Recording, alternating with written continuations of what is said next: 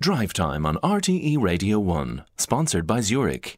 When investment performance matters, make sure your savings are with Zurich. Visit zurich.ie to find out more. Now, I don't know if you saw the uh, data published in the Irish Times today uh, around uh, access to third level and a breakdown b- based on school. It's really interesting. Students from fee paying schools are more likely to progress to third level than students in non fee charging schools or indeed students attending DEIS schools, for example. To discuss the factors that make progression to third level uh, education in this country possible or not. I'm joined by Brian Mooney, guidance counsellor and Irish Times education columnist, and also by Deirdre Fitzgerald, who's acting principal in Mount Carmel Secondary uh, School in Dublin 1. You're both very welcome to the programme. Deirdre Fitzgerald, if I can come to you first of all, um, you might tell me about your own school. Uh, you're welcome, and how, how young people fare there in terms of progression to third level. Okay, well, I suppose we are uh, Dublin One School here on Kings Inn Street. We have 376 students, 39 teachers, five SNAs, secretary, bursar, and caretakers. And I suppose we are a community here in Dublin One. We are the oldest secondary school in Dublin city centre from 1812, and we are a DEIS school band one. It's the highest band, and DEIS school is delivering equality of opportunity in schools. So I suppose what is a DEIS school? Uh, we, I suppose, get extra funding we have book rental schemes. We uh, help students buy their own exam papers. We subsidise canteen. We have a free breakfast club. We provide uniforms. We get students to donate uniforms back. We clothe, we provide shoes, uh, we've homeschool liaison teacher. So these are all the kind of just the context behind the school that we are. And so why are all those things important when we're talking about third level education and, and access to? They're all important because we take these uh, students in as 12 year old students, and I suppose we want to paint them the picture that third level is accessible. I started teaching in this school 21 years ago, and I took over as acting principal in 2020. And I suppose when I came here first, the uh, biggest goal was retention to leaving cert, but now our dreams for them are bigger. I suppose it's a bit like Yeats, I'm from Sligo, you'll inju- indulge me, but I've spread my dreams under your feet, tread mm-hmm. softly. And that's what they do. They spread their dreams. We provide the opportunities yeah, yeah, as ca- a DEIS band school, and that is what raises their standard to get them into third uh, And it's beautiful when it happens, Deirdre, isn't it? Uh, yes. It really is fantastic, uh, the realisation it of, is, of that and dream. it's a lot of hard work, I suppose, Cormac, from the beginning because it starts with initiatives from first year right through up to leaving cert. And I suppose we have an academic all stars club where we pair high achieving students at Leaving Cert with junior. We have a JCSP library that gives them space. We do supervised study. It's funded by the NEIC there, Michael O'Riordan. And that gives them quiet. We give them food in the evening. They have somewhere to study. We have TY programs, LCAs, our teachers, our mentors. We have community links as well with Trinity and TUD because you, you have to paint this picture, I suppose, so that third level is accessible. Yeah, and you have made that a reality. But why then, when I read the uh, data and the analysis in the Irish Times, and they break it down uh, quite simply and clearly, why does it seem, Deirdre, that students from a DEIS school, for example, uh, are proportionally less likely uh, to attain a, a place in a higher points course in third level than a fee paying student. Why is that? Well, I suppose it is um, opportunity, and I suppose it is maybe tradition of where they are coming from. Um, but that's what we try. We want to bridge that gap. And I suppose you could look at the um, uh, league tables today and see that 46% of our students went on to CAO. But we like to look at a different number because it's all about how you read the numbers. Mm-hmm. We had 73% of students go into third level last year. And third level for us is further education and CAO. And yes, there is a difference and there's challenges. And the challenges are finance. But there's also the change of perception, the breaking of cycle, you know, it's all of those things yeah, together. Yeah. Let, let me bring suppose, in let me bring in Brian yeah. Mooney if you don't mind because I think you've explained it really well. But when you look at the cold figures, Brian, um, you, you have you can look at access to third level uh, uh, uh on one strand. And DEIS schools um, are doing a really good job, as Deirdre say, because there's far more students from DEIS schools now going on to third level than certainly there used to be. But when you drill down to the higher points course, for example, the disparity is stark. Would you agree with me? If you come from a fee paying school, 87% of those students go on to a, higher points course, a non fee paying school, 52%, a DEIS school, 33%. It's not about fee paying. It's as Deirdre says, it's about culture and it's about social class because ultimately it's not about ultimately whether it's a fee paying school or not. If you drive along the Stillorgan Road outside RTE there and you drive from Muckross to the Teresians, past Colosstone, past Kalash Eastcon, past Oaklands College and down to Blackrock College and up to Mount Anvil, the progression rates are relatively similar. And yet you've got fee-paying schools, uh, Gael Sculna, non-fee-paying schools, but it's so, it's social class and culture, and it's the parental money, expectations, it? and it's the children's experience of not at, at, at, going into secondary school. It's at two and three-year-olds, which is why you know the the recent the announcement by Roderic O'Gorman in relation to investment in early childhood is so important. Ultimately, it's about the expectation of the parents, it's the expectation of the child, and whereas Deirdre is doing a phenomenal job. Um, you know, and as a chair of a number of further education colleges myself, I see the benefit of students from disadvantaged communities coming into further education, consolidating yeah. their knowledge and their skills, yeah. moving on to university. It's a phenomenal, it's a success But it's story. more than just expectation, Brian. There's something structurally wrong here, isn't there? Well, there is in the sense that uh, you know if you look if you look at you know my experience in third level in the 70s, and you look now and you look at say for instance the stats from SUSI in relation to who gets grants. Effectively, you know, far fewer students in UCD or Trinity get grants than students in the Institutes of Technology or in the new technological universities. So yes, we've expanded the system hugely over the last 30 to 40 years, but in a sense, social class has probably still retained that hold over what would be considered to be the prestige program. How do you break that down, though? But I do think the third levels are breaking into that. Like we have the Trinity Access Project, Correct. we have TUD, we have uh, third level is accessible and it is breaking the cycle. And I know people are looking at the six years going into third level, but you have to start with them at first year. We have jump a grade, turn team. We even have a well-known Dublin Grind School who give us revision scholarships. Yeah. And it's all of these opportunities given over and over again that make we're an all girls school, so it make the girls in our school strive. So, for example, we have a girl with 625 points last year, yeah. and she is in one of 33 places in pharmacy in the RCSI. Yeah. We have global business, 613 points. These are amazing courses, they're high level, and of course, Cormac, we'd love to see more and more numbers, okay. and there's always the sense of bridging the gap. Brian, final word to you. The success rate is actually in the fact that in terms of bald, bald numbers, there are more students from DEIS schools in high point courses than there are for fee paying schools. But then again, there are three times as many DEIS students at Leaving Cert as there are fee paying. Mm-hmm. But there, what Deirdre is saying is success. There has been huge success, yeah. but what we need to do is invest, as I say, at early childhood and to continue to yeah. do what Deirdre is doing and investing in those students. And of course, the huge problem, of course, is accommodation costs.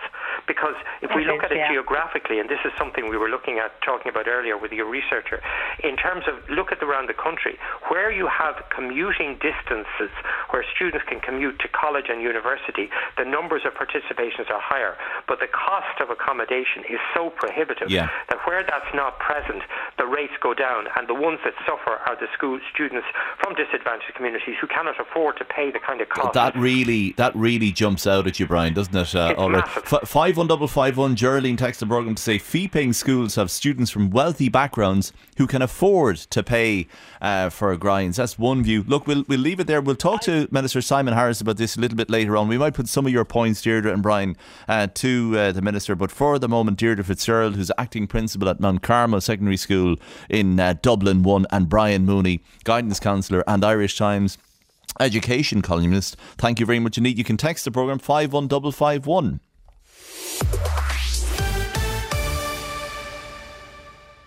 The Minister for Further and Higher Education, Simon Harris, has announced that third level colleges and universities will reopen from next Monday after the winter break. The news came as newspapers today published annual league tables showing which schools were most su- successful in helping students progress to third level last year.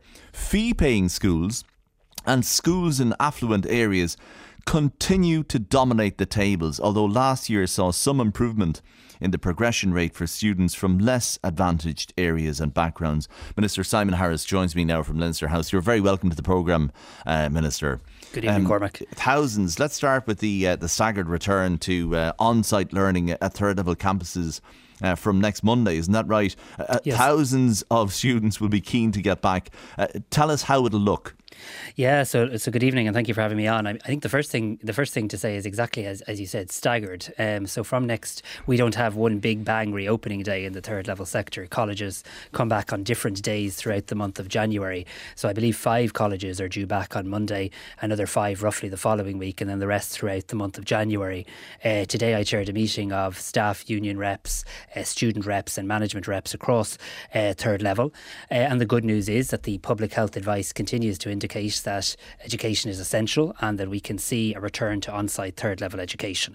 Of course, this is happening in the context of a number of really good developments, most crucially, the fact that the booster vaccine programme is now open to young people. And I'm very pleased to report this evening that about 100,000 people between the ages of 19 and 29 have now availed of the booster vaccine. And we'll also be working on open, opening pop up vaccination clinics across third level to make it as easy as possible for people to get protection. Of 19, between 19 and what age? Uh, 19 and 29 is and 29. the age group I've been so, given. And, and, what is that uh, proportionately?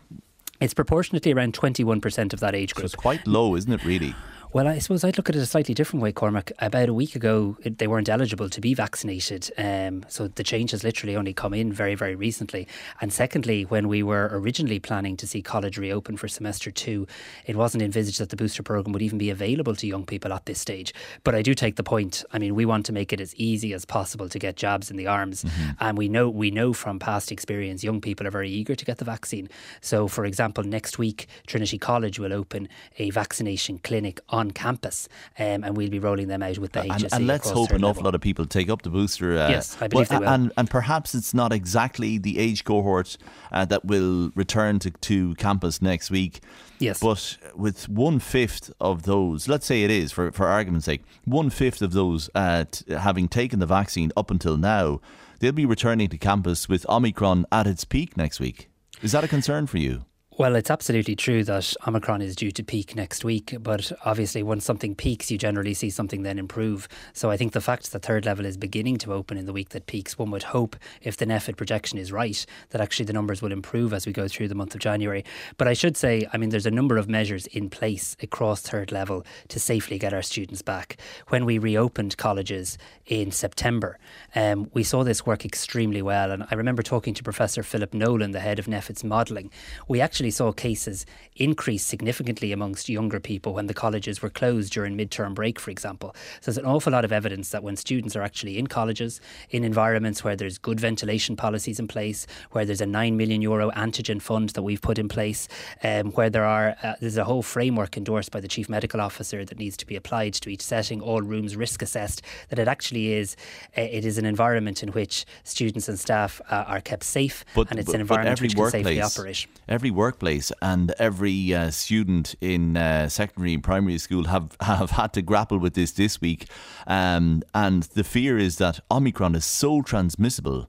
Uh, that it only takes almost a, a whiff of air, uh, uh, infected air, for people to be infected. That's what some public health officials are saying in the UK, for example. Um, will they be given antigen tests on campus, I wonder? Uh, so the short the short answer is yes. I mean, we have made available Free. nine we have made available a 9 million euro fund. We announced this on the 23rd of December uh, for colleges to provide free antigen tests to our students. Now, again, colleges come in different shapes and sizes, and different colleges have done different things. Some sent their students home for the Christmas break with a number of antigen tests. Mm-hmm. Some are planning on providing antigen tests on return. I do also think, while, I, while I'm very pleased to have been able to put in place the initiative around antigen tests, an awful lot has actually changed even since we've done that, in the sense that I think the public are now very familiar with using antigen tests, and people of all ages, including students, uh, are now using antigen tests in line with the public health advice. So I, I think, I mean, we have to remember we're at a very different phase of this pandemic. I mean, you're entirely right. The numbers of COVID cases in this country are extremely high. But I also saw the hospital figures today that, you know, we actually saw a very slight dip in hospital figures when I saw them this morning. ICU figures seem stable. We do have to try and live alongside uh, we do, this virus. I, we really do, Cormac. And we, I, I, know, the well-being of our young Paul people Reid's, is so important. Um, words, Minister, ringing in my ears from the interview he did on, on RT Radio this morning. He said, hmm. people are not in hospital with this... Um, uh, with with Omicron because it's it's easier. They're having a, a, piece of cake, and I'm paraphrasing. He said they're very sick. They're very sick. And are you not concerned? The students going back to campus, um, will they have to have access? I wonder, or will they have to show a COVID cert before they can access the gym or uh, the campus bar, for example? Because when yes. when super spreader events and environments were described as previously by the HSE, they talked about bar environments, for example. Will that be? Yes, pre- it, yes, it will indeed. So I, I, look at the college campus in a very in a very simple way. I, I basically think that the college campus should be considered the same as any town or village. You know, it can be a place where thousands of people spend quite a significant amount of time, and the same rules need to apply on a college campus that apply off the college campus. So whatever's safe to do in the bar in the local town or village is safe to do on the college campus. Whatever's safe to do in the local sports club is safe to do in the college sports club. So, yes, COVID certs will be required, and this is not a new development. This has been the position since college resumed. Okay. The, um, and, and, that and that and that will continue. But look, we, we don't we're not we're not in a stage um, of lockdown. We're in a stage where people are trying to live alongside this. Education is an essential service. I have heard from young people. I've heard from their parents. I've heard from their lecturers. The well-being of people last year when college was re- reduced to Zoom, to sitting in the bedroom uh, at, a, at, a, desk or even on, on the laptop on the bed, looking down a Zoom camera, that had a real real impact on the well-being of young people. And I'm very proud that we've gotten our colleges back open. I'm not suggesting it would be easy, but it is absolutely in line with public health advice that we can now proceed as planned. Okay, uh, look, can we can I ask you about the uh, detailed supplements in today's newspapers, the Irish Times, for example, um, and they, they they show that schools um, particularly fee paying schools, transfer students to high points courses far more proportionately than DEIS schools, for example, or, or less privileged schools. Um, the disparity remains in education. Would you accept that, number one? And why is that happening, I wonder, still?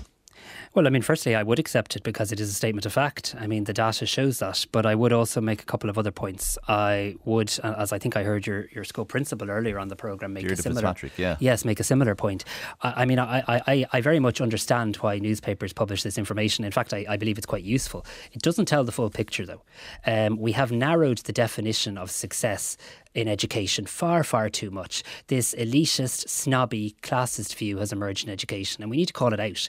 8,200 new people registered to be apprentices um, in the course of the last year. Each and every one of them is just as just as much a success uh, as somebody who decided to go on to a university. But nobody's saying program. they're not. No, well, well, well, they're not. But implicitly, in suggesting, well, look at the percentage of students who went to universities from one school versus the other, isn't telling the full story. No, That's I, one I think point. I think the point is nobody nobody's saying anybody who does a, an apprenticeship isn't successful. Well, that I look forward to the league. Ta- I look forward to the league tables on that being produced. No, no, uh, uh, that that isn't the case at all. But I suppose a statement of fact is that uh, there is a high demand for these courses, these high points Absolutely. courses, because they lead on to very lucrative careers in many cases. And the simple fact is, an awful lot of students uh, by virtue of the high points, want to access those cases, th- those courses. The, the, the, crucial question really is if there is a structural disparity in yeah. the in the education system that prevents a greater cohort of, of less privileged students accessing those high points, lucrative career mm. courses, is there? no, and, and, sorry, I don't want you to think from my first answer that I that I don't want to engage on the second topic because I do. Yes, there is. But what the data also shows is, thankfully, that the gap is beginning to narrow. So I published just before Christmas the progression rates from a, report called uh, Education Indicators. We publish it every year. And it showed that in 2019, 41.4% of students in DEIS schools, disadvantaged schools, went on to third level education. That increased to 46.7%.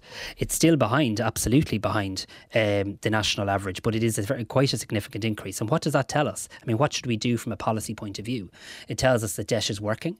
It tells us that Minister Norma Foley's decision to expand DEIS to more schools with 18 million euro more in the budget is a good idea. And also initiatives that I've unveiled very recently, including getting universities to partner up with DEIS schools to provide extra support and mentoring and pathways, and the new National Access Plan that we'll publish in March, which will have specific targets and measures for students from a whole variety of underrepresented backgrounds, including intellectual disabilities, yeah. children who've been in the state's care. So can, can there's more we need to do, but we have it the, seems the on one reading. It, sorry, sorry, uh, sorry to cut across you. We're, we're limited on time. When you say uh, DEIS is working and yes. the investment there is working, it, it is, you could say, to a degree. Hmm. But high access or high points course is still the preserve of the elite in this country, isn't it?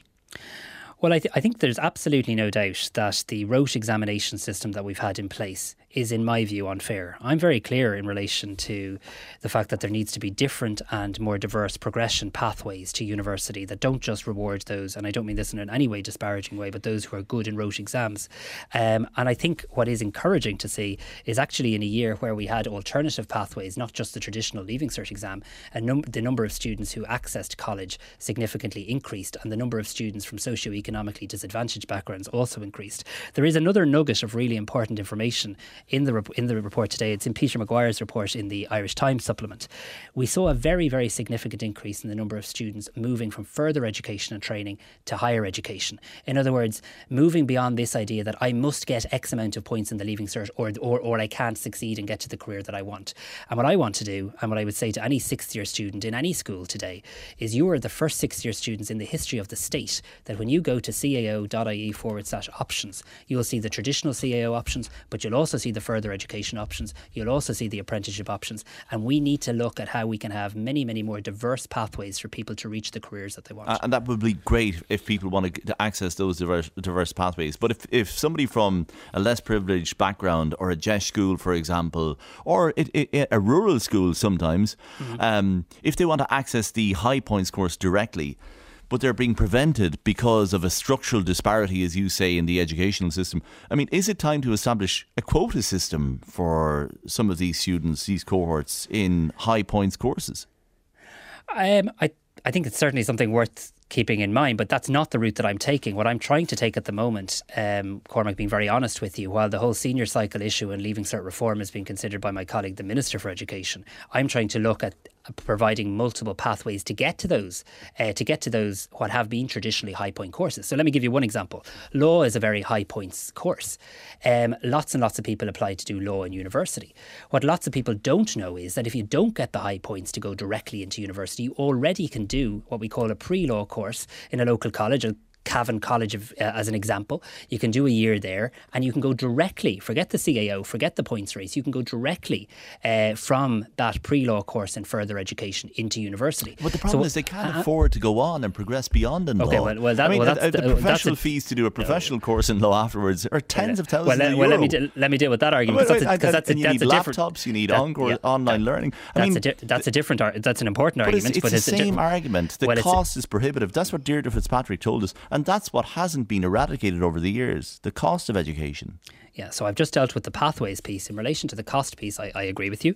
Um, and you will see the process that we're putting in place to adequately and properly address core funding in higher education. And I've made it very clear in a number of um, in a number of public comments I made around Christmas that as part of that package, the cost and affordability of going to college needs to be addressed. Um, we've just conducted a review of student grants and student supports, income thresholds, um, and I'm expecting to receive that final report very, very shortly. And during the course of 2022, not only only will I bring forward proposals with government to address core funding in further and higher education, we'll also bring forward proposals alongside that to address the cost of education. And will that bring us educational equality in this country? I think it will take a very important step towards that. I think a number of me- measures taken by my predecessors, including the DEIS and the expansion of DEIS, have really helped. But I think we need to be radical. I think we need to be brave here. I think we need to accept that the status quo um, is not the way forward when it comes to education. That people, success comes in many shapes, in many sizes, in many ways, and students learn differently and come from different backgrounds. And we need to provide multiple pathways for people to get to where they want to get okay, to. Minister Simon Harris, thank you very much indeed.